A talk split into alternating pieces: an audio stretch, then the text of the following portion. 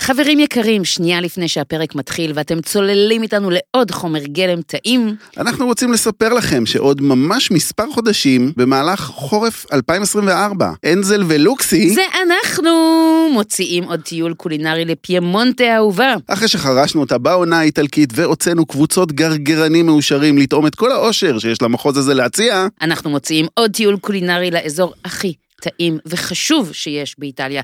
נאכל במסעדות משוגעות, נבקר אצל יצרנים קטנים, נצוד קמעין עם מרקו ונלמד להכין אוכל פיימונטזי מסורתי. עם רפאלה, רפאלה. ונקנח במסעדת משלן. בקיצור, תכינו את הקיבה, את שרירי הלסת, כי זה הולך להיות כיף גדול. תתחילו להתחתב מעכשיו. לפרטים נוספים, להרשמה, פנו אלינו ברשתות החברתיות, היא אפרת קו תחתי אנזל, אני אורן לוקסי, אתם כבר מכירים אותנו, או שפשוט תיכנסו לאתרים שלנו ותירשמו לרשימת התפוצה. שותה שלוק, ו... ההסכת לדבר זה לא משמין, גנבתי לך את המילה מהפה. לא, להפך, נתת לי זמן לבלוע. משודר בשיתוף עם קפה עילית. השותפים שלנו לדרך, שעוזרים לנו כל שבוע להביא לכם את התכנים שלנו מחדש, העונה הרביעית כבר. שיאללה, מתחילים.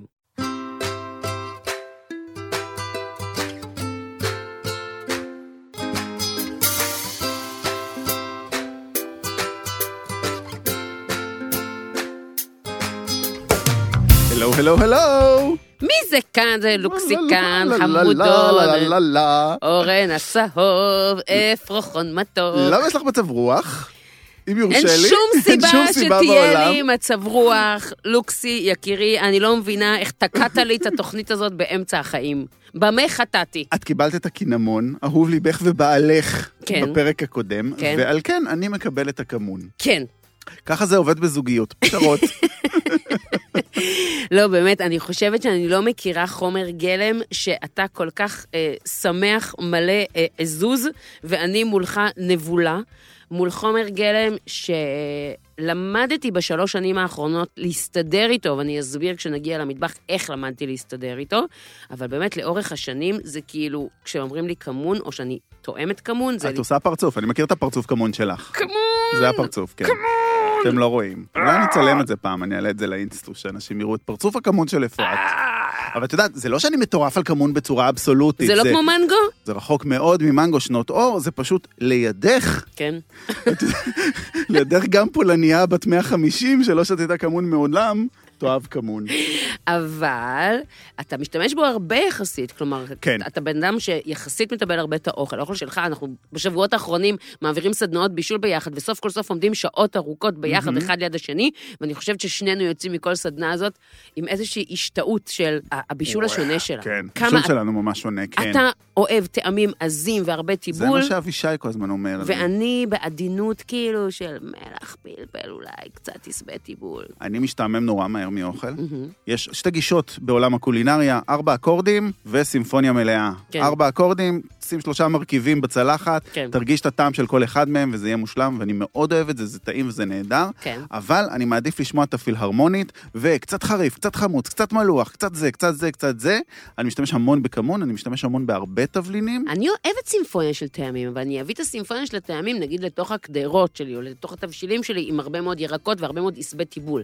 כלומר, אצלי רוב הטיבול מגיע מעשבים, לעומת הבישול שלך, שהוא המון, מתובלן. המון, המון מתובל בתבלינים יבשים, אסכולות. אסכולות. כן. אגב, כאילו, אני מתה על אוכל הודי ומתה על אוכל תאילנדי, אנחנו כן אוכלים הרבה קארי אה, בבית והכול, אבל עדיין, ב-everyday use, כאילו, אתה יודע, השורה הראשונה של התבלינים במגירת התבלינים שלי, כן. מלח, פלפל, קצת פפריקה, קצת קינמון, זהו. אז אצלי זה מלח, פלפל, אצות, חסטיה, אני משתמש בה הרבה. כן. יש לי אפילו תערובת מעורבבת של שלושתם, אז אני כבר לא צריך כן. כאילו לזה, בכ- ביחסים שאני אוהב. קארי, כמון ופפריקה. כן. ויש לי מלא תבלינים, את מכירה את קיר התבלינים שלי, אני את קיר התבלינים אני לא מכירה. יכול לחיות בלעדיו. אתה גם מכיר את מגירת התבלינים אני, שלי, הכפולה, שיש בה הכל, שיש בה הכל. והיא מחולקת לשתי דרגות, כן. ה- אלה שמשתמשים הרבה ואלה שמשתמשים פחות. כן. כן. אז היום כמון, כן? והנה חמישה דברים שלא ידעתם, על כמון. בואו נתחיל. קומינה. מונח קולינרי מימי הביניים, מהמם. שמתאר מאכלים שמכילים כמון. המונח הזה הוא מונח צרפתי, וזה רק מעיד על כמה זה שכמון לא היה שגרתי בבישול שלהם, ולכן מאכל שמכיל כמון צריך להיקרא בשם מאכל שמכיל כמון, קומינה. ראו, הוזהרתם. ואגב, יש שם אה, מתכון, אה, אחד המתכונים הקדומים עם אה, תיעוד, קומינה דיאמנד, תבשיל עוף עם ענבי בוסר, שקדים, ג'ינג'ר וכמון. Mm, נשמע טעים. נשמע טעים. כן. להודים יש תה בשם ג'ירה, ג'ירה ווטר. זה מאוד מוכר למי שהיה בהודו. ג'ירה זה המילה כמון בהודית. זה פשוט מים שהורתחו יחד עם כמון, אחר כך סוננו, אולי ניתן אפילו מתכון בסוף התוכנית. נשמע בריא. בהודו זה אחד המשקאות באמת הכי פופולריים שיש, שהם לא אלכוהולים, מאוד מאוד בריא, ומעבר לזה שהוא בריא, אומרים גם שהוא מרזה. הופה. עובדה הבאה. אין כמונים. Hmm. חווה חקלאית בבעלות פרטית, רובנו מכירים את הגבינות של אין Mhm. כמונים אה, מהגליל התחתון. חווה שהוקמה בתחילת אה, שנות ה-80, והחווה הזאת אינה קרויה על שם התבלין כמון, לא? אלא על שם הכפר הבדיוני אין כמונים, שבו מתרחשת עלילת ספרו של אפרים קישון, השועל בלול התרנגולות. כן. ליי, יס. זה פיקשנל פיקשן. פיקשנל פיקשן. אפרת, בתקופת ימי הביניים האמינו שתרנגולות ומאהבים כן. לא יברחו כל עוד יש שפע של כמון בבית. לא. מה גם שכמון מבטיח נישואים בריאים ושלווים, ולכן זוגות נשאו איתם כמון בזמן טקס החתונה. לא. יס. למה אני אומרת כל כך הרבה פעמים לא? זו העובדה הבאה זו שלך. העובדה הבאה שלי. אז ספרי לנו אותה, בואי כתבתי. תגלשי על העובדה שלי. כתבתי שבימי הביניים האמינו שכשיש שפע של זרעי כמון בבית, הם מבטיחים שבן הזוג לא יברח. יש לך עוד עובדה? לא. אז אני אתן עוד עובדה. כמון ביהדות כן? נחשב כסוג של קטנייה אצל האשכנזים. למה? אני אגיד לך למה. למה? לא בגלל שהוא באמת קטנייה, אלא כי הוא דומה לקטנייה, ולכן הוא עלול להכשיל אנשים ששומרים על אה, לא לאכול קטניות בפסח. אבל אני, כל התחקירים שאני עושה תמיד ונתקל ביהדות, אני ישר מחפש מה אמר הרב הזה ומה כן. אמר הרב הזה. התשובות של כל הרבנים כן. הם החשש מהעיבוד של הכמון במכונות שנעשה בהם עיבוד של חיטה אה, או קטניה אחרת. הבנתי. אבל גם התשובה שלך הגיונית ויפה, מה רצית להגיד? שבגלל זה אסור לאכול כמון בפסח אצל האשכנזים. נכון, נכון. בגלל נורא. זה בפסח לא נוגעים בקטניות ולא נוגעים בכמון. משוגע. וואו. כמון, זה תבלין, שימו קצת כמון. בוא אני אספר לך קצת מי הוא. אדון כמון. הכמון, כן. קיומין באנגלית, או קומינום סימינום, זה בעצם עשב. עשב ממשפחה מאוד מאוד גדולה של עשבים, משפחת אפיאסיה, שמה שזה אומר שהוא קרוב משפחה, שים לב, של הפטרוזיליה, הגזר, הסלרי, הלפת, השומר, האניס, השמיר, הכוסברה, והכי דומה לו, הקימל. הקימל. כל אלו הם קרובי משפחתו. היום אפיתי לחם קימל וחשבתי על הכמון. אני רוצה כל להגיד כך לך, דומים הרי. שאין משהו שבא לי לטעום פחות מהלחם קימל שלך. את לא אוהבת. סונט! תטעמי את שלי ואז נראה. מה עוד, מה עוד, מה עוד? לא, ת- תראה איזה משפחה מטורפת, אני לא יודעת מה הייתי עושה במטבח בלי המשפחה הזאת. הצמח הזה באמת נורא דומה לגזר. כן. עכשיו, מדובר בעשב חד-שנתי, עם באמת כמו עלי הגזר, העלים שלו מחורצים, יש לו פרחים, לבנים ורדרדים, ובמקור הוא מכאן, הוא עשב ים תיכוני שתורבת באזורנו.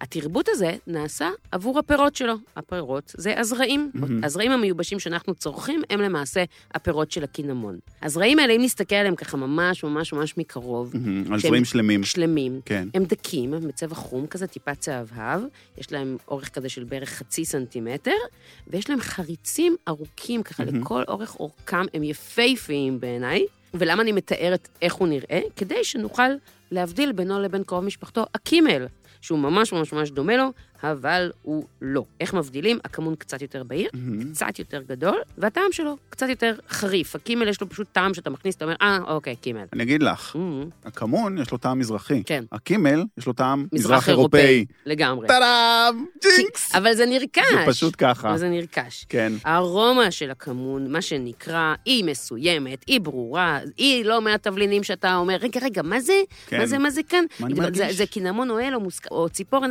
לא, אתה יודע. זה כמון. לגמרי. חד משמעית, אי אפשר להתבלבל. יש צמח אחר, שאנחנו קוראים לו כמון שחור, אבל חשוב להבין שזה צמח אחר לגמרי, משפחה אחרת לגמרי, לא דומה בכלל. מה עוד אני יכולה לספר לך? אני יכולה לספר לך שאמרנו שהוא בוית כאן. מהמם. אתה תכף תגיע להיסטוריה, אבל חשוב להבין שהיום הוא גדל בהרבה מאוד מדינות, הודו, צפון אפריקה, מקסיקו, צ'ילה וסין, אבל מכיוון שבכל העולם זרעי כמון משמשים גם כ- כחלק מאוכל לציפורים, בתערובות של אוכל לציפורים, ציפורים הכוונה גם תרנגולות, חיות משק, ואחר כך אין. אוכלות ומטילות ומחרבנות, ומחרבנות. מחרבנות את הכמון, ולכן אפשר למצוא את הצמח הזה באופן אקראי במלא מקומות בעולם, כי הן פ- פשוט מפזרות אותו all over. אמ, כן. אז האם הכמון עשה את עצמו כל כך טעים כדי שהתרנגולות יאכלו אותו ויפזרו אותו? תכף אנחנו נגלה. מה שחשוב להגיד לגבי כמון זה שצמח נפלא וטולרנטי, הוא יכול לגדול בהרבה מאוד סוגי מזג אוויר, וזו הסיבה שגם אם ציפור מטילה אותו או מחרבנת אותו איפשהו, הוא יצמח שם.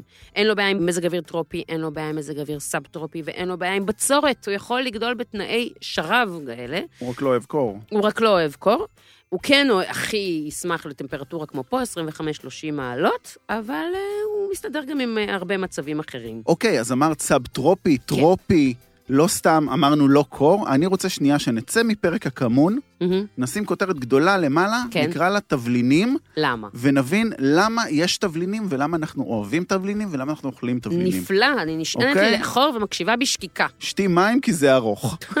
מבוא לתבלינים 101. מאת לוקסי. מה שאנחנו לא יודעים על תבלינים, אנחנו אוכלים אותם והם בשפע, אבל תבלינים זה בערך ההמצאה הכי גדולה והכי חשובה של הטבע עבור המין האנושי. כן. תבלינים הם למעשה מנגנון הגנה של צמח. אם ניקח בהשאלה מעולם החי, אז יש חיות שמפתחות מנגנוני הגנה. יש אה, ארמדילו עם השריון שלו, נחש עם קשקשים, או עם יש... הארס. או עם הארס, יש חיות ש... כמו סלמנדרה או קרפדות שמפתחות באמת אה, רעלים בגוף שלהם וצבעים בוהקים, כדי שלא יטרפו אותם. וגם הצמחים במהלך האבולוציה פיתחו כל מיני מנגנונים להגנה מטורפים. חלקם יש קוצים, כמו ורדים, כמו כל מיני כאלה, חלקם קליפות עבות, אנחנו מכירים כן. עצים עם קליפות עבות. הדרך הכי נפוצה אבל שהצמחים פיתחו כדי להגן על עצמם על מזיקים, היא כימית, כמו אותם קרפדות וסלמנדרות. אוקיי. למעשה, הם פיתחו תרכובות כימיות שהמטרה שלהם היא להרחיק ולפגוע בעצם במי שאוכל אותם, מי שמזיק להם, וללמד אותו שייזהר להבא לא לטרוף מה, אותם ב- שוב. ברמה בגלל שזה הריח מאוד מאוד עז, או הטעם מאוד עז, או שזה ממש רעיל? זה ממש רעיל. אוקיי. עכשיו, כל החומרים הכימיים האלה, המנגנוני הגנה הרעילים האלה, הם מגינים על הצמח מפני מזיקים קטנים שלא סובלים את הריח, ציפורים שלא סובלים את הריח, אבל גם הם מגינים מפני בקטריות, פטריות ועובשים. אוקיי. שזה מזיקים מיקרוסקופיים, אבל הם עדיין מזיקים של צמחים. מהמם. וזה, המנגנונים האלה הם בעצם התבלינים שאנחנו מכירים היום. עכשיו בואי נחשוב שנייה, בואי נחזור אחורה כמה עשרות אלפי שנים. בשמחה. האדם הקדמון, לא הייתה קורונה. גם לא היה אולפנים, לא היינו צריכים להתפרנס, מה כן היינו צריכים לעשות? לאכול. לאכול.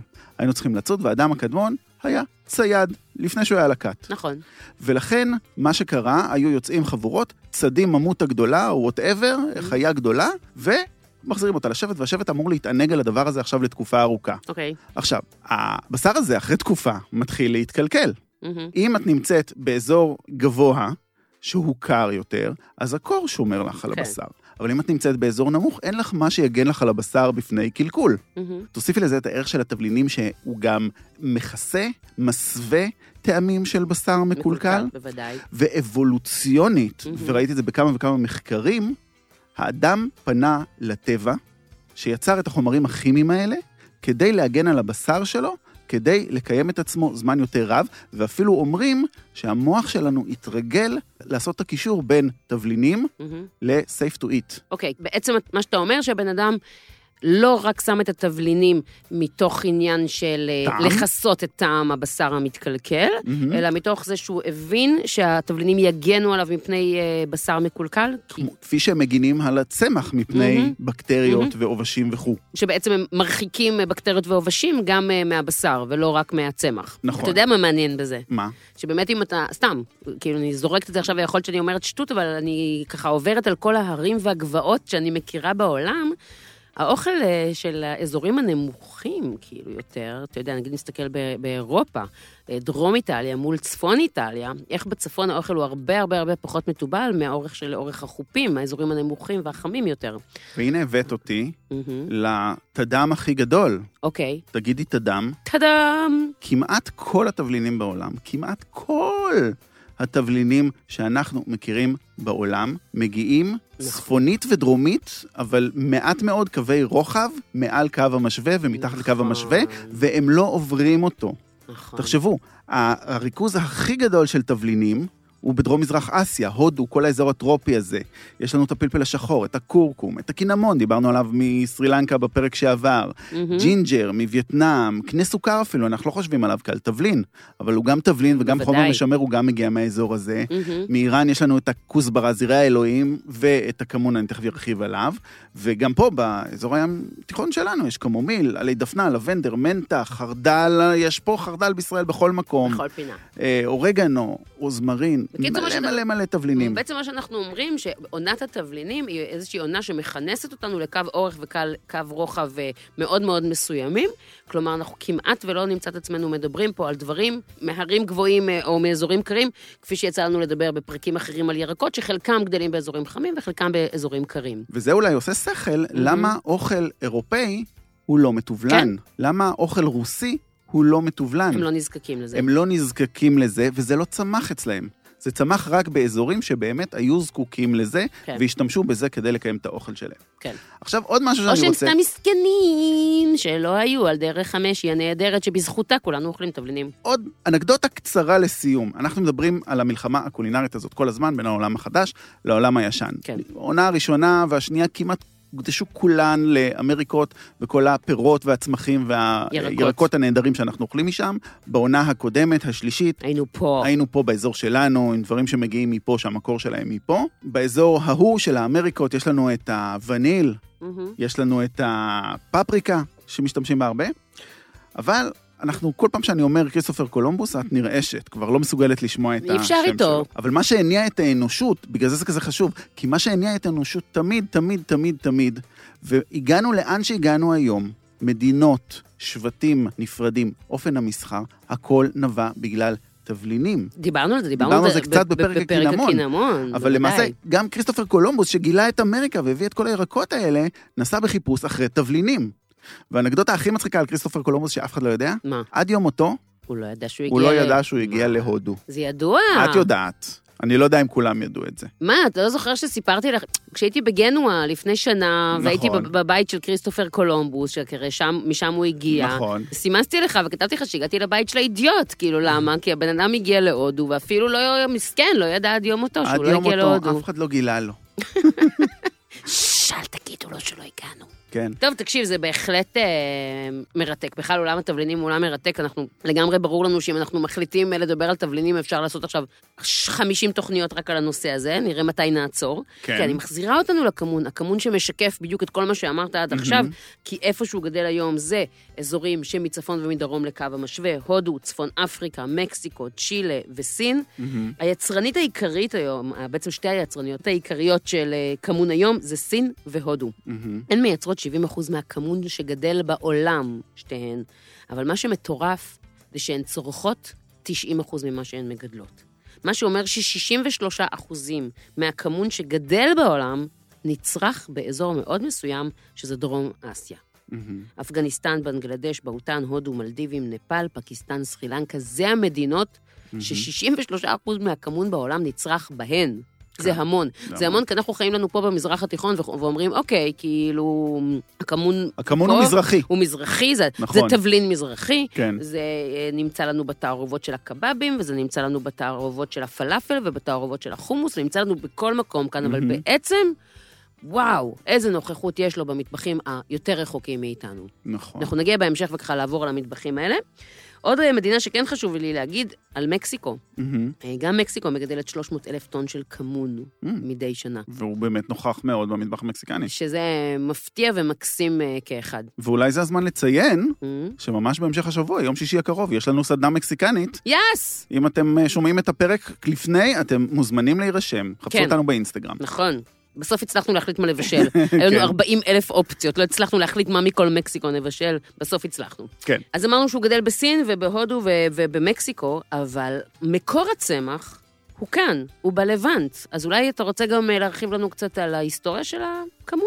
אז אחרי שנתתי את הספיץ' הארוך שלי על... אין לך כוח לדבר יותר, אה? תבלינים. זהו, גמרת. לא, אז זה מאוד מעניין, כי אני התחלתי לתחקר את כל התבלינים שעניינו אותי, וככל שאני מתחקר יותר, אני מגלה כמה מעט אנחנו יודעים על ההיסטוריה של התבלינים האלה. מהמם. הם כל כך נפוצים, כל כך בשימוש, יש בהם כל כך מעט ידע. מהמם. לכמון ספציפית, חושבים שהוא מגיע מאיראן לאזור שלנו, ומהאזור שלנו באמת אה, למזרח. יש לו היסטוריה עשירה של למעלה מ-5,000 שנים בכתובים. בתנ"ך הוא מופיע לפחות שלוש פעמים. זה צמח שנזרע בזריקה ונדוש בשבט, ולא באופן עגלה. ספר ישעיהו, ושאלתי את אבישי, כי אני לא מסוגל אה, ציטוטי תנ"ך בלי לדעת בדיוק מה כתוב בהם, נו, והוא הסביר לי, למה אבישי? הרב אבישי? הרב אבישי, כי הרב אבישי הוא סוש. המקור שלי ל- לכל, אה, לכל נושא הדת, בתור דתל"ש. אז הוא אמר לי, שבט זה מקל, אז זורעים אותו בפיזור, נכון. כמו שמפזרים אוכל לתרנגולות, לא טומנים אותו באדמה, דשים את האדמה אחרי הזריעה, ועושים את זה בעדינות עם מקל ולא בעגלה. מהמם. זאת אומרת, דייש כזה עם פר. אוקיי. אז הוא מהאזור שלנו, הוא, יש לו השפעה חזקה מאוד על היוונים, על הכריתים, על, על כל האזור הזה, הסיביליזציה המצרית. כמובן, הם נכנסים תמיד לכל פרק, השתמשו בו בטקסים דתיים, הת- השתמשו בו באכילה, השתמשו בו לרפואה, וכמובן, בחניתת השתמשו בו מומיות. בחניתה כן. של מומיות. מהמם. היוונים, היוונים, האומה אחת, חוץ מעוד אומה שעדיין עושה את המנהג הזה, שהיו שמים כמון על השולחן כמו מלח פלפל. מהמם. יש מלחיית כמון על השולחן. יש אגב, עד שתי כדי כך. יש אגב שתי סבורות לעניין הזה. מהמם. האם זה באמת כי הם פשוט אהבו את הטעם, שזה אופציה אחת. אופציה שנייה זה אולי בגלל שהפלפל השחור באותה תקופה היה יקר מדי, והכמון שיש בו חריפות מסוימת בטעם, אם כי בעיניי זו לא התכונה העיקרית שלו חריפות, אלא רק אה, בטעם, אז אה, ייתכן שכדי לא להשתמש בפלפל שחור, הם שמו את הכמון. יותר זול. כן. ואנחנו יודעים שהוא הגיע למזרח, ויש לו אה, חשיבות עצומה, גם במטבחים הסינים ובמטבחים ההודים, ואנחנו יודעים שכמו שאמרת, הוא נסע לו אחר כך למקסיקו, מהמם. והשפיע כל כך חזק על המטבחים האלה. אז באמת העניין שאתה אמרת קודם, שכריסטופר קולומבוס הלך לחפש תבלינים. כן. אבל הוא דווקא זה שהביא את הכמון מספרד ופורטוגל מהמם, אל אה, יבשת אמריקה. נכון. כלומר, המסע הזה היה מסע מאוד מאוד מאוד מרגש, בעיקר מי שאוהב אוכל אה, מקסיקני או כמוך. אוכל אה, קובאני, כן. כי זה מה שבעצם לקח את, ה, את הכמון אה, למטבחי אה, אמריקה, מהמם. שבהמשך גם נכנס אה, גם למטבחי ארצות הברית, וגם לסין. כלומר, דרך המשי, מהמם. שמגיעה בסופו של דבר, ככה, אתה יודע, מהמזרח התיכון, דרך איראן, וגם מגיעה בסופו של דבר לסין, באמצעות המוסלמים, הכמון הגיע גם לסין, ואנחנו מוצאים אותו גם במטבח הסיני, שזה תמיד... מפתיע. מה זה מפתיע? זה כאילו... אף אחד לא חושב על כמון מטבח הסיני. זה עושה- זה מיינד בלואוינג. עד שסיפרת לי את זה, מיינד בלואינג זה לא מילה. זה- אמרתי, אני בחיים שלי לא נתקלתי במנה סינית של כמון, ואז פתאום קלטתי כמה מנות סיניות יש עם כמון. מלא מנות סיניות, אפילו בצ'יינה קלאב של האחים קיצ'ס, הייתה שם מנה של עוף בכמון, ואני זוכרת שאני הגעתי בפעם הראשונה שאכלתי שם, הסתכלתי על אייל קיצ'ס, אמרתי לו, מה כמון?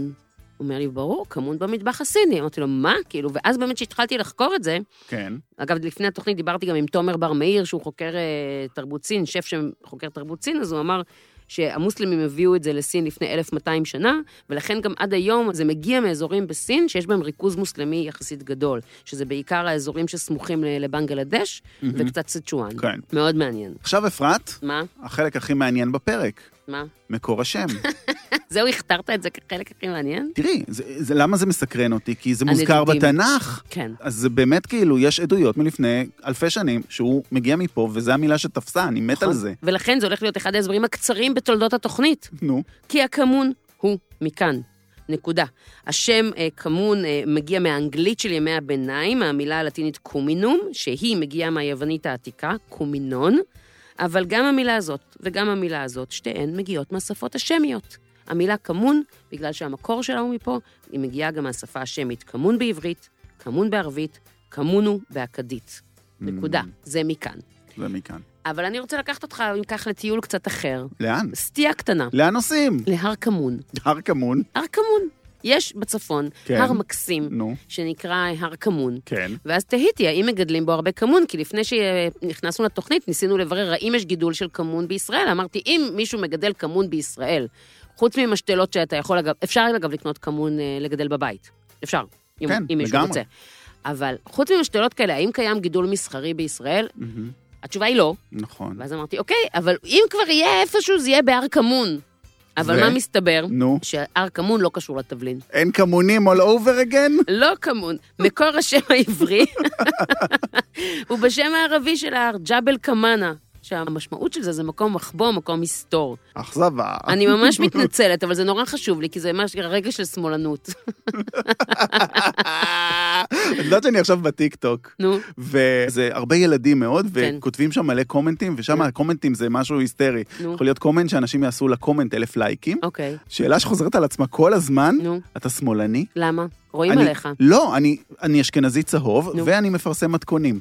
נו. וזו השאלה שחוזרת על עצמה כל הזמן. אתה באמת? שמאלני? זה מעניין אותם? כן. זה מעניין אנשים ילדים, בני עשר. זה, זה לא הגיוני, אתה יודע, אנחנו יוצרי תוכן, יוצרי תוכן קולינרי, כאילו, וואי, אתה, אתה מציף לי נושא שאני כבר, אני רוצה לכתוב עליו באינסטגרם אז כבר תכתבי עליו באינסטגרם, לא פה, לא פה, אוף. לא פה. אנחנו לא פוליטים. נמשיך. לא, אבל זה בדיוק העניין. נו, על זה שאתה... ב... לא משנה. נו, כן, טוב. טוב. קיצור, מה שרציתי להגיד, נו, שהיום על אה, הר כמון יש שלושה יישובים, כמון, מכמנים וכמאנה. שלושתם שייכים, אגב, למועצה האזורית אה, משגב. אבל זה נורא נורא חשוב להגיד שכמון ומכמנים קיימים כבר משנות ה-80, אבל רק בשנת 95 הוכר היישוב הבדואי כמאנה כיישוב אה, במדינת ישראל. עד אז זה היה יישוב כאילו... של- שטח מפורז. זה שטח של נוודים בדואים שהגיעו לאזור הזה עוד בתקופה העות'מאנית, ולמרות זאת, רק בשנת 95 מדינת ישראל הכריזה על היישוב כמאנה. מאוד מת- מתקדם מצידנו, מאוד- מאוד פרוגרסיבי. מאוד קשור גם לתוכנית. בואו נדבר קצת, כן, בואו נחזור קצת למטבח. אוקיי. אמרתי בפתיח שיש כל מיני סוגי כמון. אמרתי שיש אה, יש את הכמון הרגיל ויש את הכמון השחור, וזה לא בדיוק אותו סוג, אז אני חושבת שזה זמן טוב להתקשר מהמם. לתבלינאית. תבלינאית. כן, אוקיי, למי מתקשרים? אני מכיר רק אחת. איילת ונציה. איילת ונצי. מהתבלינים של איילת, שאני אשאל אותה כמה שאלות. יאללה, בוא נתקשר. הלו, הלו, הלו! אהלן, אהלן, אהלן, איילת מהתבלינים של איילת. לגמרי מה אני. העניינים? האישה והאגדה. מה קורה? בסדר, מה נשמע? בסדר, מה אני אגיד לך? מדברים על כמון, לא קל. לא קל. זה לא מהחביבים על אפרת, בוא נאמר ככה, לא מאהוביה. וואי, באסה, כי אני לא. מטורפת על כמון. טוב, אז אני אהיה חייבת לעשות ספוילר, אוקיי. כאילו, ל- ל- לפוגג את העניין. נו. אה, קשה לי מאוד עם כמון טחון. זרעי כמון זה משהו שאני מסתדרת איתו. אה, באמת? כן. נתאים את המתכונים שאנחנו מכינים לסדנאות, אין שום תודה בעיה. רבה, תודה רבה. אוקיי, אפשר בסדר. להמשיך, ואני אפשר? ארחיב- אני ארחיב בהמשך. שלום לאיילת. מה קורה? בסדר. תגידי, כן. אמרנו כזה בהתחלה, יש הבדלים בין סוגי הכמון. זה משהו שאני צריכה להתעכב עליו כשאני הולכת לקנות כמון בחנות. האם זה כמון ירוק? האם זה כמון שחור? מה בערך- מה בעצם ההבדל בין שניהם? בעיקרון, יש ביניהם הבדלים, והם די זניחים ברמה של הבשן החובב, נגיד את זה ככה. בדרך כלל כמון הירוק הוא כמון שהוא ארומטי יותר, אה, הוא טיפה פחות עוקצני מהכמון שאנחנו רגילים, אבל בסוף בסוף בסוף זה באמת הבדלים זניחים, אני חושבת שמה שחשוב זה לוודא שהכמון הוא כמון טרי ונקי, שאין בו שום תוספות, שאין בו שום תוספים נסתרים וכולי, זה באמת הדבר הכי חשוב בסופו של יום. כלומר, בעצם לקנות את זה במקום שאנחנו סומכים, סומכים על עליו, ה... בעל כן. הבית. אוקיי. מקום עם תבלינאי, למשל, למשל. מקום עם תבלינאים, מקום שאתם יודעים שתחלופת התבלינים שם היא גבוהה, שהתבלינים הם לא פתוחים לאוויר ואז אין לנו מושג מי נגע בהם וכמובן שהם גם מתחמצנים כשהם פתוחים, זאת אומרת יש כמה וכמה דברים להסתכל עליהם, אבל כן, בהחלט לבדוק את המקום ולקנות במקום שאנחנו סומכים עליו. אוקיי. את כתבלינאית, מה את אומרת? זרעי כמון או כמון טחון? קודם כל ההגדרה תבלילאית זה ככה מחמיא לי, שם אותי בקטגוריה של הגדולים. אה, אני חושבת שזה מאוד משתנה בטעמים ובסוג המנה שמכינים. הכמון הטחון כמובן נותן טעם הרבה יותר ארומטי והרבה יותר משמעותי במנה. זירי כמון נותנים ככה ניחוח עדין, זה נכון דרך אגב לכל הבדל בין תבלין שלם לתבלין אה, טחון. קחו למשל דוגמא את הקינמון מהפרק האחרון שלכם, מהמם. ההבדל בין להשתמש במקל קינמון, שייתן איזה ארומה עדינה של קינמון, לעומת קינמון טחון שישתלט ואפילו ישתלט גם בצבע. אז זה ההבדל הראשון, וההבדל השני זה הרבה פעמים אה, מתי שמים. כמון טחון אפשר לשים גם בסוף הבישול ועדיין להרגיש את הטעם שלו, זרעי כמון, אם לא נשים אותם בתחילת הבישול, הם באמת ייעלמו ולא לא נרגיש אותם בכלל. מהמם.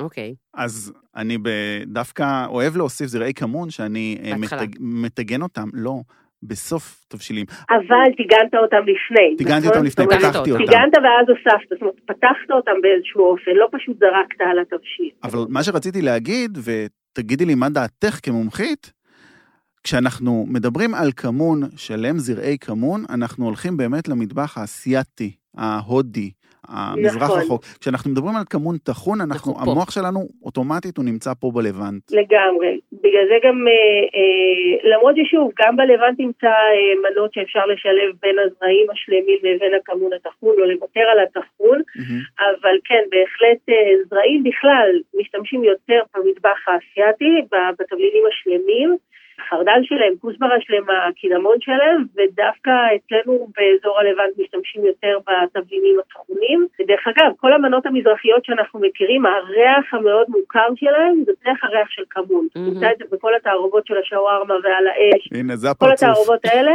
היא עושה את הפרצוף שלה, יש לי- פרצוף יש לי הכמון. פרצוף כמון. היא לא אוהבת כמון כל כך.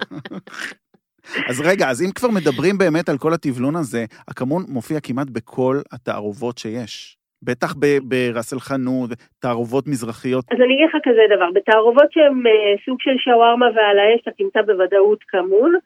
תערובות של ראס אל חנות, בערד וכדומה, זה מאוד משתנה בין המטבחים השונים, לכל אחד יש את המתכון אה, ראס אל חנות שלו ובערד שלו, אצלי דרך אגב אין כמון בראס אל חנות. וואו, אה, אה, מרשים. בשבילך.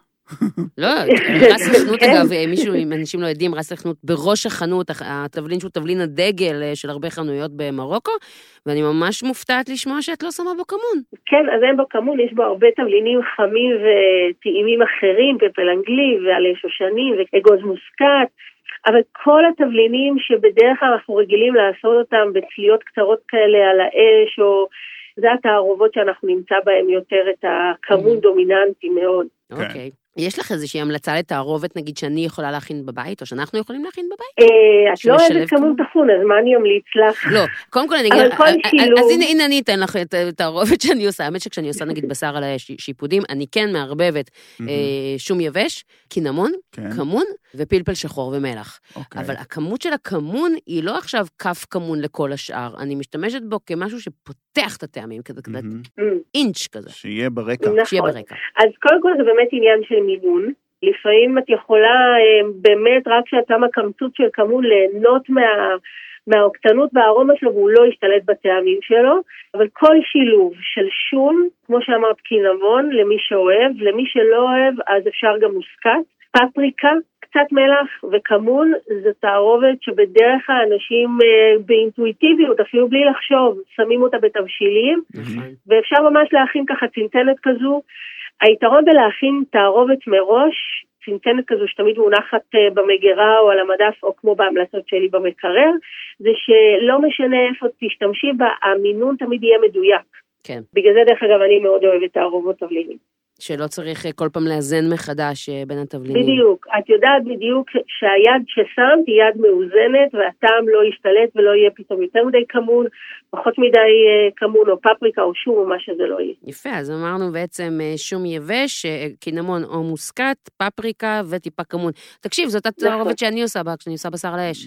בלי לדעת. נשמע, כן, זה- זה בדיוק זה. אהה. דרך אגב, אני יכולה להגיד לך שהרבה אנשים אה, שלא אוהבים כמון או לא אוהבים את הריח שלו, זה נורא, זה נורא רגיש להם, גם אם שמים טיפה, אז במקום כמון לשים קומקום. טעמים שונים קיבלתי. לגמרי, נכון, אבל באיזשהו אופן הצבע וטיפה הטעם קצת מזכיר את התערובות המזרחיות, ואז זה כן. ככה מחפה על היעדר הכמון. אני חושבת שגם בשניהם יש איזושהי טיפה מרירות, כן. וגם יש משהו בזיכרון, בתודעה שלנו, בגלל מהמם. שהם מגיעים שניהם מאותם מטבחים, אז ברגע ש... אז הרבה פעמים אנחנו מתקשים להבדיל על החייך בין הכמון לכורכום, למרות שיש ביניהם הבדל מאוד מאוד מאוד גדול. נכון, התודעה נכון. קולטת אותם, מה שנקרא, מאותו מקום, נכון.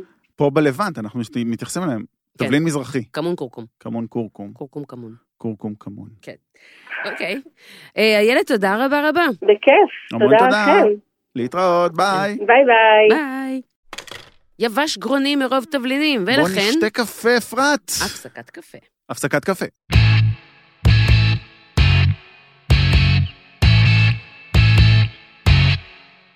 הפינה הפסקת קפה משודרת בשיתוף קפה עילית, שעוזרים לנו להביא את התכנים שלנו אליכם בכל שבוע מחדש. ומה הפעם? פעם אנחנו רוצים כאילו לצאת לטבע.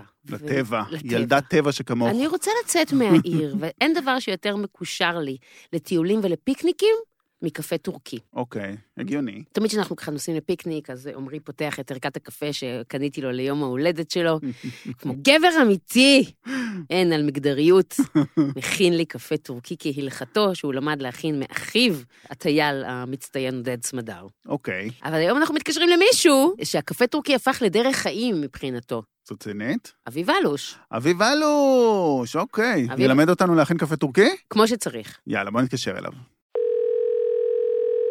מה קורה? שלום, שלום לך, גבר גבר. מה העניינים? למה אני אומר גבר גבר? כי הוא יודע למה? להכין קפה. כי אתה יודע להכין קפה טורקי? אני באמת, אני יצור שמשתדל אה, לקרוא לשוויון בין-מגדרי עד שזה מגיע להכין קפה בשטח בפקל קפה. שמה אני נהיית פרינצסה על עקבים באמצע המדבר, ורק רוצה שהבחור שלי יכין לי קפה. או, אפרת, את מדויקת, נשמה, את מדויקת. תשמעי, אה, בגדול, כן, עדיף, עדיף שהוא יישב על ה- על הפקל ויעשה את הקפה, למרות שאני פגשתי לא מעט נשים שעושות קפה מדהים. זה לא משנה. אני יודעת להכין קפה, אני מעוניינת שהוא יכין לי קפה. אינני מעוניינת, כמו כמו שאת אומרת.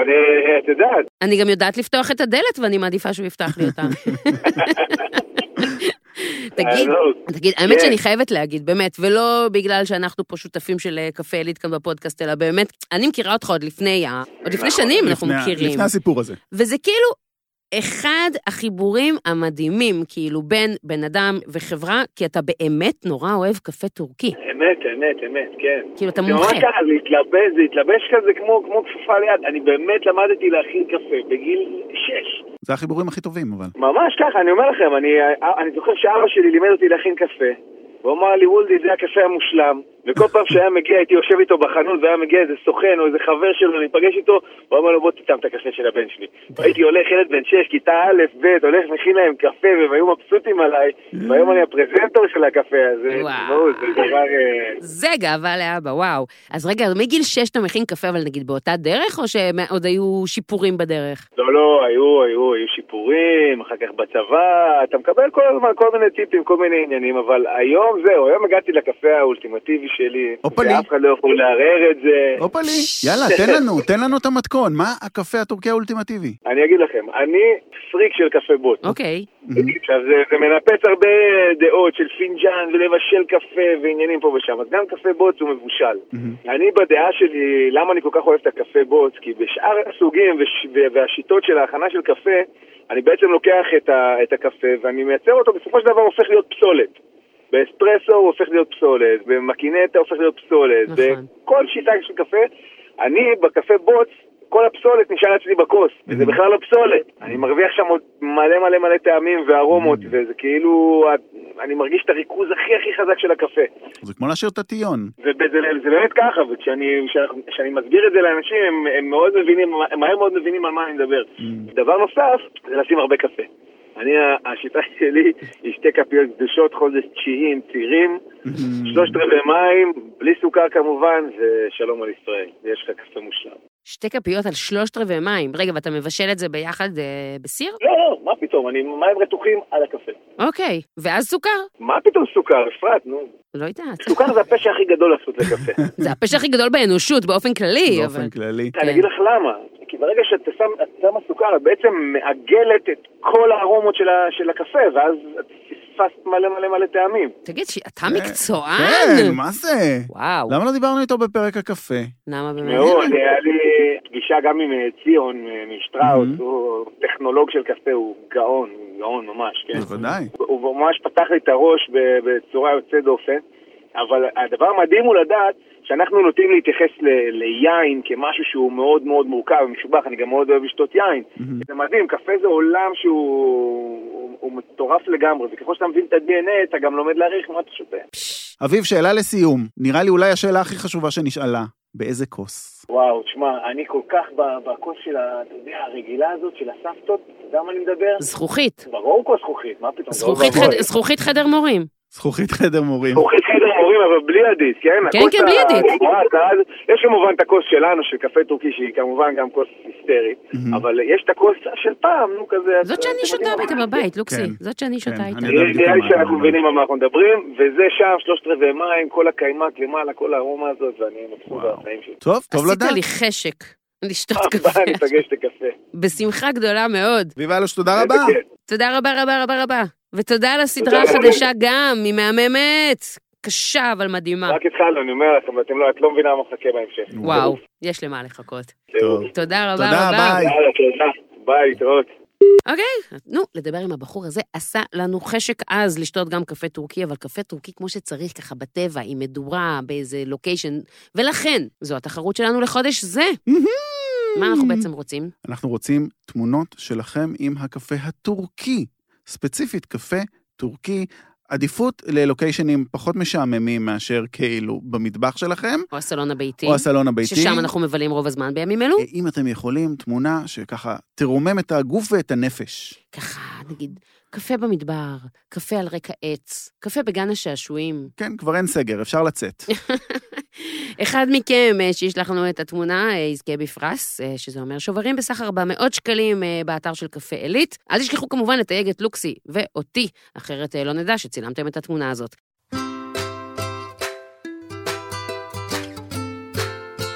ואנחנו ממשיכים.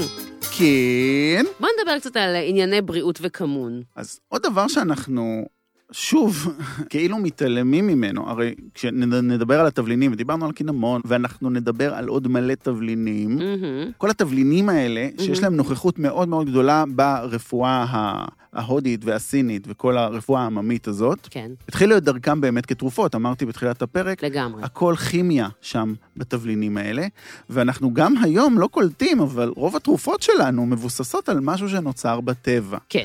עכשיו, זה לא סתם, כשסבתא אומרת, אה, תמרח אה, כמון, אה, או תשתה תה כמון, מהמם. ולא לא יהיה לך עצירות, היא לא אומרת את זה סתם, זה אכן תרופה שעוזרת לפעילות מעיים או לפעילות כזו או אחרת. זה המשמעות של רפואה מסורתית, שבעצם מסורות שלמדו מה עוזר ומה לא. אגב, זה לא, זה לא רק ב, במזרח ככה, כלומר, בתקופת ימי הביניים באירופה, mm-hmm. המושג ספייסס, הוא לא התייחס רק לחומר ארומטי שמשמש לבישול, ממש לא, הוא התייחס לחומר אקזוטי, המוש, המושג ספייס מהמם, היה חומר אקזוטי שמיובא מארצות רחוקות, מהמם. ובדרך כלל משמש לשימוש תרפויטי, לא לטיבול, הטיבול תמיד הגיע אחרי, גם באירופה, לא רק ב- בהודו. ואנחנו רואים את זה בכמון, ואנחנו נראה את זה בעוד הרבה כן. תבלינים אחרים, שהבסיס לרובם Mm-hmm. הם שהם אנטי-בקטריאליים. כן. כבסיס. אם זה תבלין, לרוב הוא יהיה אנטי-בקטריאלי. אוקיי. ואז מפיקים מהם שמנים מטריים, שממצים אז למה כאילו הוא את טוב? התמציות האלה. אז למה הוא טוב, מר כמון? אז הוא מאוד טוב להקלת כאבי בטן, להאצת פעילות מעיים, Mm. אומרים שהוא מרזה. פעם היו מוסיפים כמון לחלב חם, אה. לה- להקל על אה, הצטננות. ממש אח של הקימל. אצל הפרסים הם בכלל משתמשים בו נגד כאבי שיניים, הם לא עושים כמון.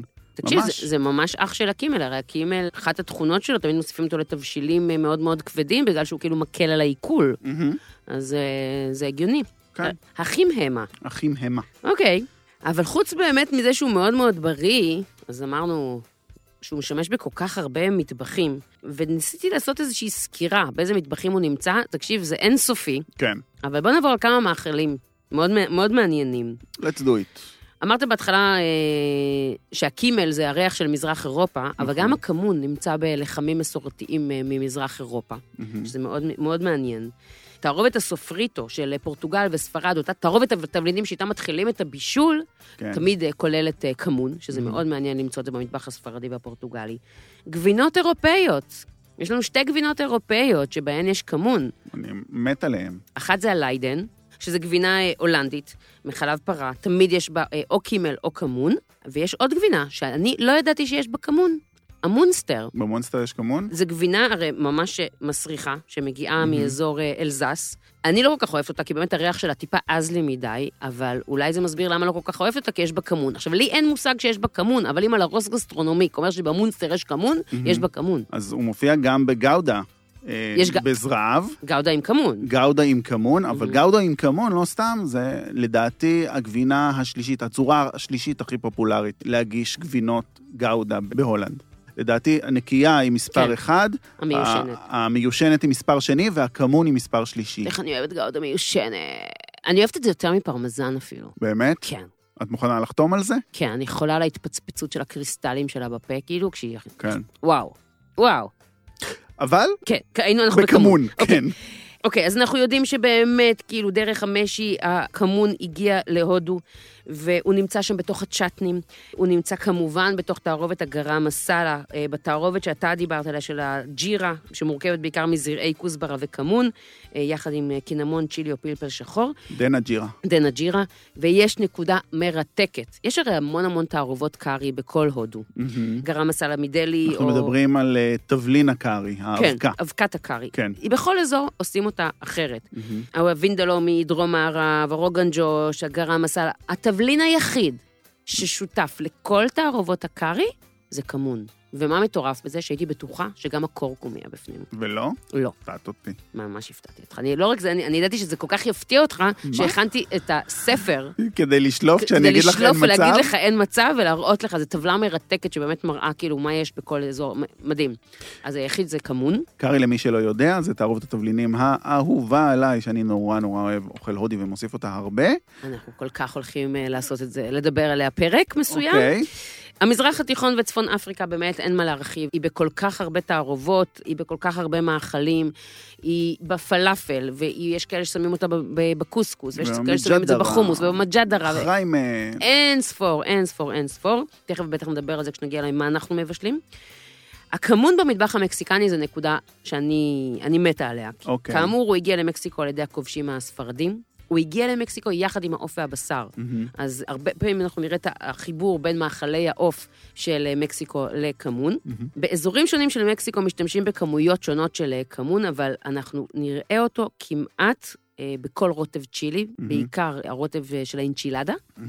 שזו אחת המנות שאני הכי אוהבת, אה, ברטבי מולה אינצ'ילדה. ובתמלה אנחנו נראה את הכמון.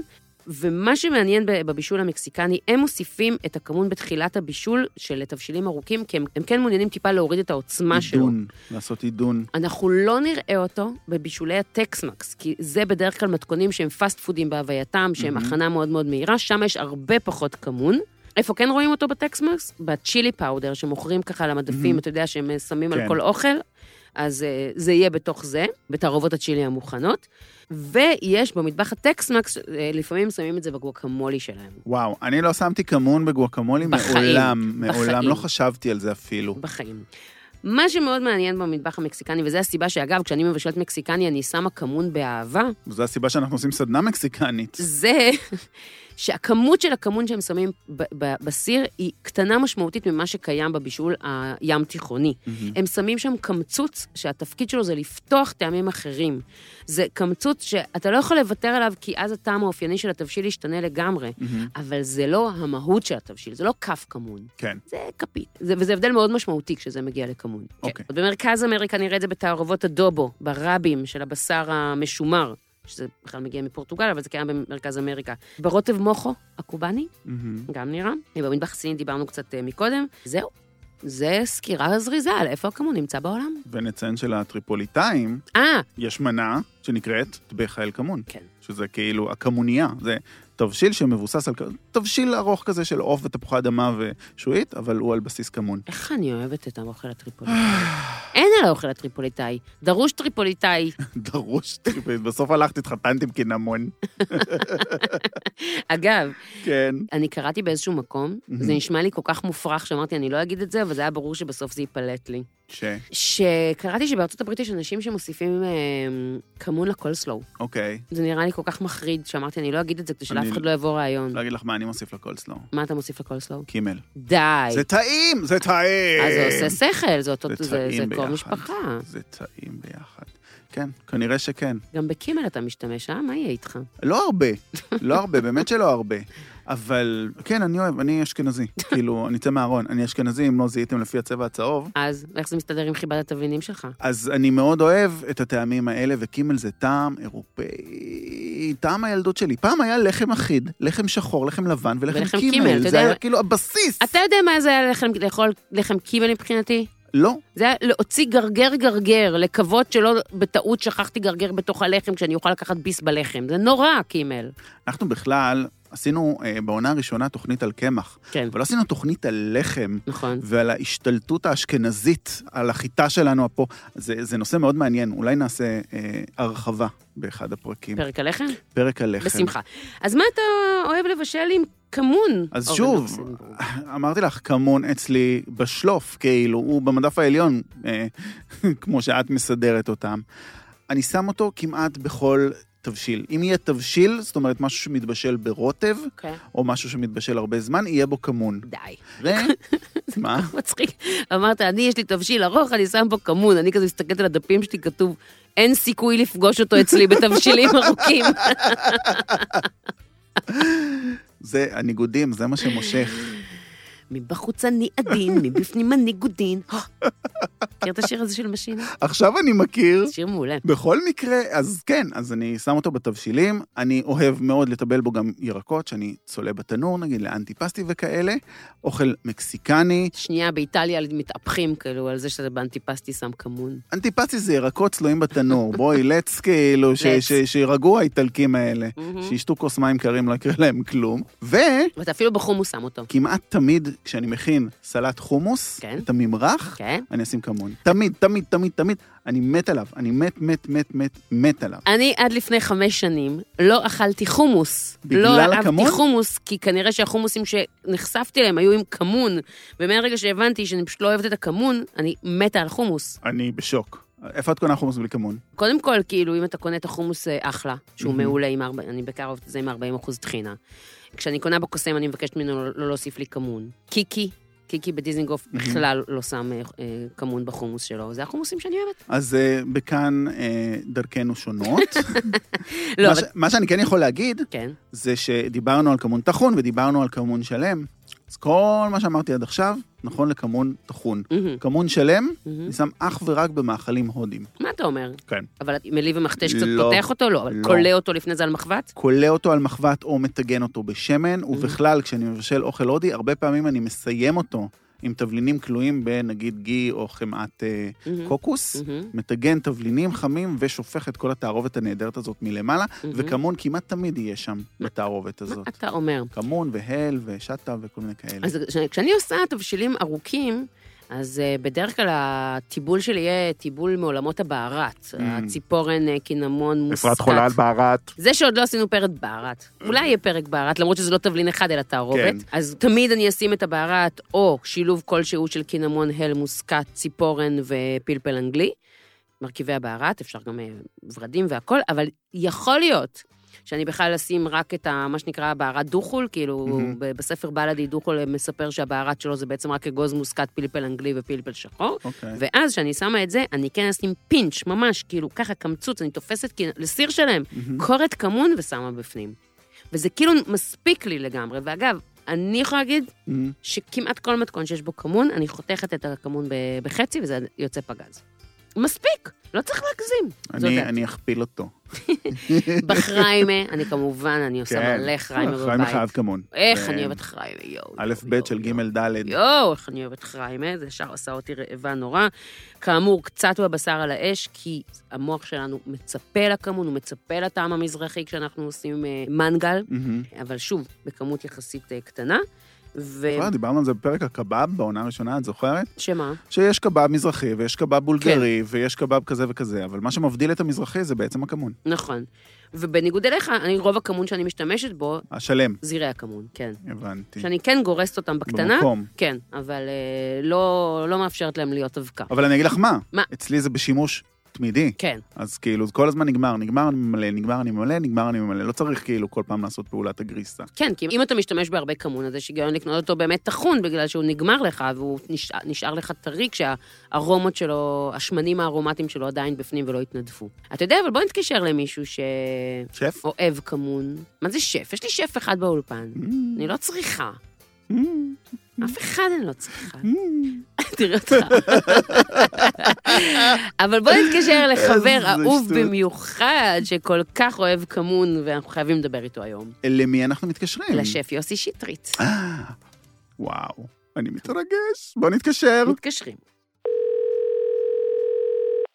הלו, הלו, הלו. היי, מה העניינים? יש פה יוסי שטרית על הקו. איזה אושייה, שלום לך. האושייה שהתפנתה. אושייה, וואו, וואו, זה גורם לי להסמיק כשאומרים לי דברים כאלה, אני ממש לא כזה. האם אני יכולה לספר גם ללוקסי וגם למאזינים שלנו שאתה מתפנה לשיחה הזאת, למרות שבעוד דקות מספר דופקים על דלתך, מי? גם מושיק, גם אסף, כאילו מושיק רוט, אסף גרנית. כל וגם השופטים? מירי, כולם, היכל התהילה? כן, והוא כאילו בקול שלו מדבר איתנו. מה זה, אולסטארס? ארוחת כן, אולסטארס. ו- ואני הייתי צריך לבשל להם מהבוקר, ועצרת את הכל כדי לדבר איתנו? כן, אבל עזבו, כאילו, מה- מי זה מושיק אסף ארז? זה שטויות, מירי מגיע לך. מה, רגע, רגע, מה הכנת להם? וואו, רוצים שאני אעבור איתכם? כן. בטח. אז בהתחלה התלבטתי אם ללכת לאיזשהו כיוון כזה מיוחד, שנגיד, אוקיי, יאללה, בוא נעשה ארוחה אסיאתית. אוקיי. בסוף אמרתי, עזוב, נו, כולנו כאן אה, אוהבים אוכל מזרחי, בוא נעשה אוכל מזרחי, אבל צמחוני. Mm. אז עשיתי, הלכתי בכיוון טורקי כזה, כי אני חולה על המטבח הטורקי, Mm-hmm. כן. והכנתי להם גוז לומה כזה, שזה אה. הפיתות כאלה על Mm-hmm. הגריל, עשיתי אותם במקום על המחבת על הגריל, כן, יש פה מלא באולפן בצל מומחית ירוק. לגוזלמה. Mm-hmm. אני הולך להגיש את זה על מגש ענק, בקוטר ענק כזה, ועליו יהיה מלא מלא מטבלים וירקות חתוכים שהלכתי בבוקר לשדה וכתבתי בעצמי. אה, מלא דברים כאלה כיפים שאני בטוח שהם Mm-hmm. יעריכו את זה וארז יעריך את זה. Mm-hmm. רגע, יותר רגע, מכולם. רגע, רגע, רגע, רגע, רגע. באיזה שעה זה קורה? אנחנו באולפן עד ארבע וחצי. את עם מוטה פה? אני בכלל חושבת שזה לא בסדר שאנחנו לא עושים שידור מהמטבח של יוסי. במטבח. כן. לא, וואו, אבל זה יכול תקשיבי, להיות אפרת, שידור. ה- הדבר, השוס, כן. בפעם הראשונה שלי אני מכין מעין כופתאות כאלה שעושים אותם מבורגול. ממש כמו שעושים קובניה, אבל עושים אותה מבורגול, רק בורגול, זה צמחוני, כדורים קטנים, ואז מבשלים אותם בתוך רוטב עגבניות עם מלא במיה ומלא גרעי חומוס, וזה יוצא בעגבניות, זה יוצא טעים, ציצות ואז בורגול. למעלה שמים יוגורט, מעל היוגורט מתיכים מלא חמאה עם אה, רסק של פלפלים, ואז שופכים את זה מעל הכל, למות. זה לא בננה צ'י- יבשה. זה לא צ'י קופטה, כאילו, ה- אה, קציצת בורגול? זה, זה ממש דומה, זה נכון? ממש ממש דומה. וואו. זה טורקי זה פעם ראשונה שאני מכין את זה, ואכלתי את זה כשהייתי באיסטנבול והתעלפתי על זה, ואמרתי, אני חייב יום אחד להכין את זה, אז היום זה הצליח בענק. אז יש לי שאלה, נו. בכמה מהמנות האלה יש כמון? אוקיי, לשם מה התכנסנו, אתה אומר. אכן כן. וואו, את האמת? כן? אה, אין בהרבה כמון. מהם יש כמון. באמת? בהרבה מהם יש כמון, כי גם במטבח הטורקי כמון הוא מאוד מאוד חזק. אבל אם אתם שואלים אותי על כמון בכלל, אני ברור. Mm-hmm. אומר על כמון, נכון. מהמם. קודם כל מבחינתי, אוכל מזרחי, עשיתי, רשמתי לי פתק קטן כזה, אוכל מזרחי, קו נטוי, כמון. כמון מזרחי, גם, גם על התבלין עצמו תמיד כתוב, כמון מזרחי. אני נכון. מסכים אבל- לגמרי. זה לא עובד בלי כמון, כאילו כמון יש לזה מאוד מאוד משמעות מאוד גדולה, מלבד טיבול. אני אספר לכם משהו מדליק קטן, נו. שהייתי במרוקו, כן. פתאום הופתעתי לגלות שעל השולחנות במסעדה בדרך כלל הרי יש מלח פלפל. מהמם. ואצלהם יש נכון. מלח וכמון, והרבה מקומות גם מערבבים מלח וכמון יחד, ואז אתה שם את הכל כזה, כאילו, זה וואו. מעורבב יח- יחדיו באותה צלוחית. עדיין, אנחנו- אני ידעתי שזה היה ככה בהיסטוריה, אה, זה זה היה מדהים ככה לראות שזה בהיסטוריה עד היום. ובמרוקו. במרוקו עד כן, היום. זה שני המקומות הבודדים שזה מופיע בהם. אני, אני דיברתי עם אפרת לפני זה, והיא אמרה לי, אנחנו נשאל אותך שאלות על כמון וכאלה, שלחתי במשפחה שלי כזה כן. בוואטסאפ, מהמם. כמון. אז כולם כתבו כמון כזה, כמון כזה, כל מיני כאילו טיפים כאלה על כמון, ואז אחותי הקטנה כתבה, כמון זה החיים, נקודה. גדול. כן, כאילו, בתור מרוקאי אי אפשר לדמיין את החיים בלי כמון, אה? ממש ככה, כמון. אני זוכר שהיינו קטנים, אז אה, סבתא שלי הייתה מגישה לנו נגיד את המרק, מרק אפונה, או כל מרק, או מרק, לא חררה וכאלה, אבל מ- נגיד מרק אפונה. וליד זה תמיד היה מלא מלא מלא כמון, ואתה מציף לעצמך את הצלחת בכמון, וואו. ואז קורע חתיכות של לחם, ואוכל את זה. אז זה בעצם, מה, זה חלק מהשילוש הקדוש שלכם, עם- יחד עם אה, הפפריקה, ו- ומה עוד? כן, בעצם זה ש- המשו- המשולש הקדוש אומר פפריקה, כורכום וכמון. כן. טוב. שזה אגב, להבין. משולש קדוש בהרבה תערובות, בהרבה מטבחים. כן. יש לו עוד סגולות אה, מלבד, אה, אתם יודעים, אה, כן. כאבי בטן וכל מיני דברים כאלה, מזרז אה, צירי לידה, באמת? ידוע שהוא מזרז צירי לידה, עושים מים חמים ביחד עם זרעי כמון, שותים את זה וזה מזרז את הצירי לידה בחודשים אה. המתקדמים. איפה היית כשהגעתי לשבוע 40? איפה? איפה היה כמון? לא ידעתי. זה בגלל שאת לא אוהבת כמון. הייתי מוכנה לשתות הכל, כאילו, גם באותו כמון. רגע, גם כמון. אוקיי. לעשות גלגלונים בתוך כמון. כן. ג'ירו. העיקר- העיקר- העיקר שיזרז, את אומרת. תגיד, אז אתה, מה אתה משתמש יותר, זרעי כמון או כמון טחון, או שאתה... וואי, אני מה זה שמח ששאלת את השאלה הזאת, כי מבחינתי זה שני עולמות שונים לגמרי, זה כמו שאומרים לי תמיד, מה ההבדל בין נענה יבשה לנענה טריה. או בין וואו. זרעי כוסברה ל- לכוסברה. אין- לא, אבל בזרעי כוסברה וכוסברה זה ממש חלק אחר של הצמח. פה כן, זה אבל גם אותו חלק של זר- זרעי הצמח, אה. כוסברה שלמים, זרעי האלוהים, כן. כמו שאני אוהב לקרוא להם, וזרעי כוסברה טחון, זה טעם אחר. זה טעם אחר. כן. כך גם נכון, הכמון. נכון, נכון, כי בר- בשנייה, א', בשנייה שטוחנים את זה יש לזה טעם הרבה יותר חזק, דומיננטי וכאלה, ואנחנו רגילים בדרך כלל להשתמש בתבלין הטחון מראש, והוא הרבה יותר חלש, ופתאום כאן הוא מדבר בצורה אחרת לגמרי לגמרי. יש מקומות שאני מעדיף לקטוש אותם ככה, למשל, סתם דוגמא, אם אני עושה איזה מרינדה על עוף או משהו כזה, אז אני קוטש אותם בעלי במכתש, ואז מורח את זה על העוף, Mm-hmm. לא. זה עושה פלאים, או נגיד ללחם או דברים כאלה. אבל יש מקומות שאני דווקא מעדיף אותם טחון, מרק, מתבלים, כל מיני כאלה. דווקא בגלל שאתה רוצה שהטעם יהיה יותר עז, נכון? יותר אה, מחולק הומוגנית בתוך ה... ממש ככה, בדיוק. כן, כן, כן. Mm. יש לי שאלה, כשפל שף, אתה פה מחזיק... לא כשפל שף, שנייה, אני עוד יוצאת מהאולפן. לא, כי זה- כי זה פרקטיקות, כי זה פרקטיקות של אנשים שכן אה, עבדו במטבחים מקצועיים. בניגוד אלייך. בניגוד אלייך, שרק היית סטאז'רת במטבחים מקצועיים, היא הפשוטה. אפרת, אני סומך עלייך. חברים. לא, אבל השאלה היא כזאת, האם אתה קונה כמון טחון, או שמא אתה קונה כמון וטוחן אותו לבד? אני קונה כמון טחון, אבל יש לי תמיד גם כן זירעוני כמון. מהמם. גם כשאני קונה כמון טחון, אז אני קונה את זה, אתה יודע, אני קונה וקונה וקונה, ותמיד זה על הפנים, ופתאום אתה נופל באיזה חנות טובה, אתה אומר, אוקיי, מכאן תמיד אני קונה את התבלינים שלי. אתה יודע, זה, זה נכון, זה באמת לא אותו תבלין. זה כן אותו טעם, אבל הרמה שהוא תוקף את החך כשהוא טחון היא אחרת לגמרי. נכון מאוד, אהבתי. ממש ממש ככה. ו- בינתיים הכנתי לי ביצה רכה עם כמון אה, זה ומלח. אז ספר על הביצה. הכנת ביצה רכה עם כמון ומלח? זה עוד לא ניסיתי. לא, אבל זה היסטרי, אין ארוחת ערב אצלנו בתור ילדים, בלי ביצים קשות אז זה היה, אבל היום אני מעדיף את זה רכות, ומעל אתה חוצה אותה לחצי, ומעל זה שם מלא מלא מלא מלא כמון ומלח.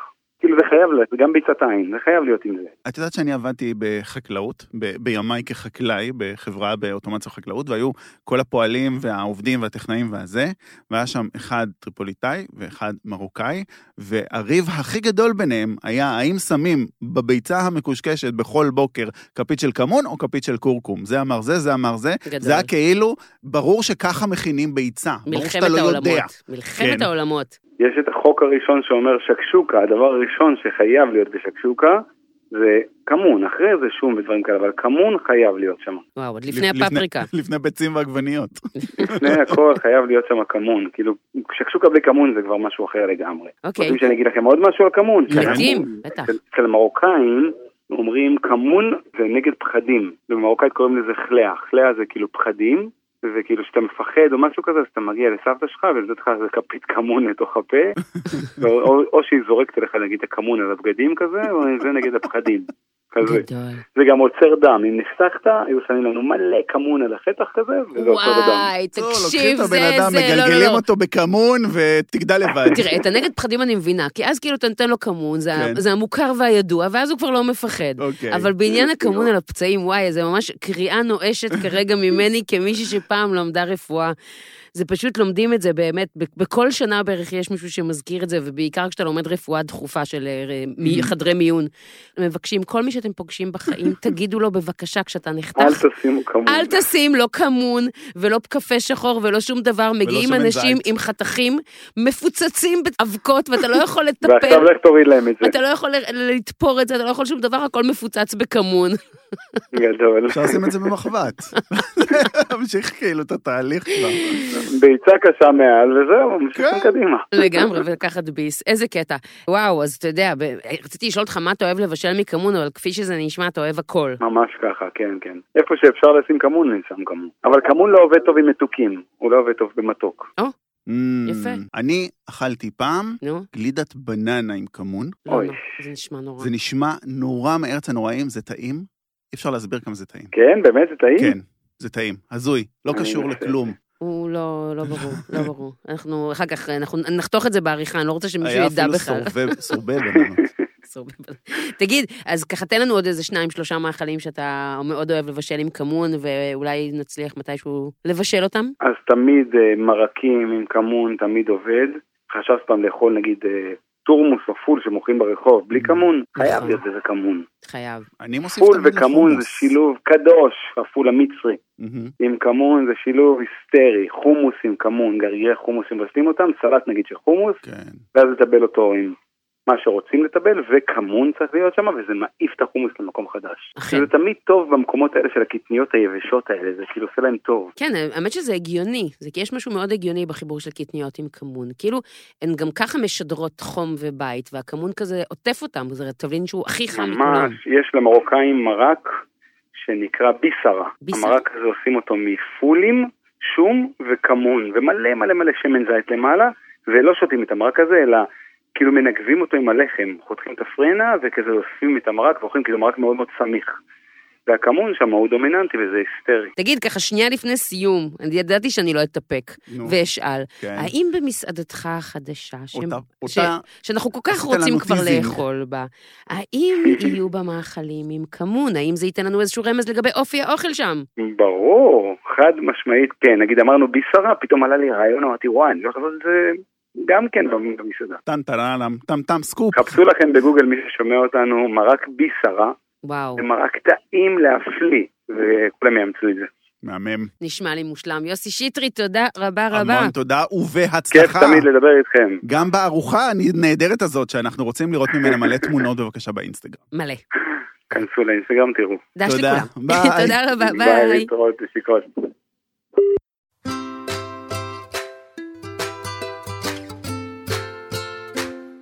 אני אומר לך, אפרת, אנחנו צריכים להיות בארוחה הזאת. אני לא יודע איך זה יקרה, כן, אבל אנחנו צריכים להיות בארוחה הזאת. אני יודעת את הכתובת שלו. אז יאללה. הוא היה שכן שלי אז מלא בואי, זמן. נ- ניסע ישר מהאולפן, נדפוק לו בדלת, יפתח לנו, לא יודע, מושיק או ארז, אסף גרנית עם תחתונים. נגיד להם, הלו, הלו, הלו! אנחנו כאן. ניכנס ונאכל, יש כמון? יש כמון. מירי, מה קורה? יש כמון. אבל עד אז, עד שייתנו לנו משהו לאכול, אנחנו כן. נסתפק בתי כמון שלך. מה אתה אומר? אני אתן לך סוף את המתכון למשקה הכי אה, פשוט ומפגר בעולם, כן, שהוא זה- אפילו טעים. זה שיא השיאים, אנחנו נותנים מתכון לתה? אנחנו נותנים מה נהיה? מתכון לתה, כן, לוקחים זרעי כמון, כן. כף, קולים אותם, שמים אותם, מה זה קולים על מחבת יבשה? קולים על מחבת יבשה בלי מהמם. כלום, כן. שמים שלושת רבעי ליטר של מים, מביאים את זה לרתיחה, מנמיכים את האש ומבשלים עד שהתערובת מצטמצמת לחצי. מהמם. את הדבר הזה טוחנים בבלנדר, וזה התמצית שלנו. איך שותים את הדבר הזה? בדרך כלל זה תה קר, על המון המון קרח, עם או בלי חלב, אבקת סוכר בשביל להמתיק, נותנים קמצוץ של מלח, מהמם. ואז סוגרים את זה מלמעלה עם קצת מים או סודה. וזה נשמע לך משקה הזוי, לא, זה נשמע לי טעים. הוא טעים, הוא טעים, תנסו. מה הוא עושה? מה הוא חוץ מזה עושה? שהוא בריא. אני אוהב אותו בגרסת הסודה, כן. אבל זה מין... אף פעם לא טעמנו כזאת סודה, מבינה? זה משקה שונה לגמרי. הוא מרענן זה מאוד, כאילו מרגיש כמו הוא טונ- פרשי, טוניק ים תיכוני. טוניק ים תיכוני. כאילו משקה מוגז, אבל לא... אבל לא כן. הוא כיפי, תנסו. טעי. כן. ובנימה אופטימית זו, אנחנו נפרדים מכם לשבוע הזה, בעיקר בגלל שהאוכל שלי הגיע, הוא מחוץ לאולפן מסתכל עליי ואני מתה מרעב. אז אה, תודה לכם שהייתם איתנו, אנחנו אוהבים אתכם, אנחנו אנזל ולוקסי, אנחנו נמצאים ברשתות החברתיות כמובן, אינסטגרם, אפרת, קו תחתי אנזל, ואני אורן לוקסי, ויש לנו גם אימייל אם אתם רוצים לשלוח לנו, זה anzel.luxy.gmail.com, ו...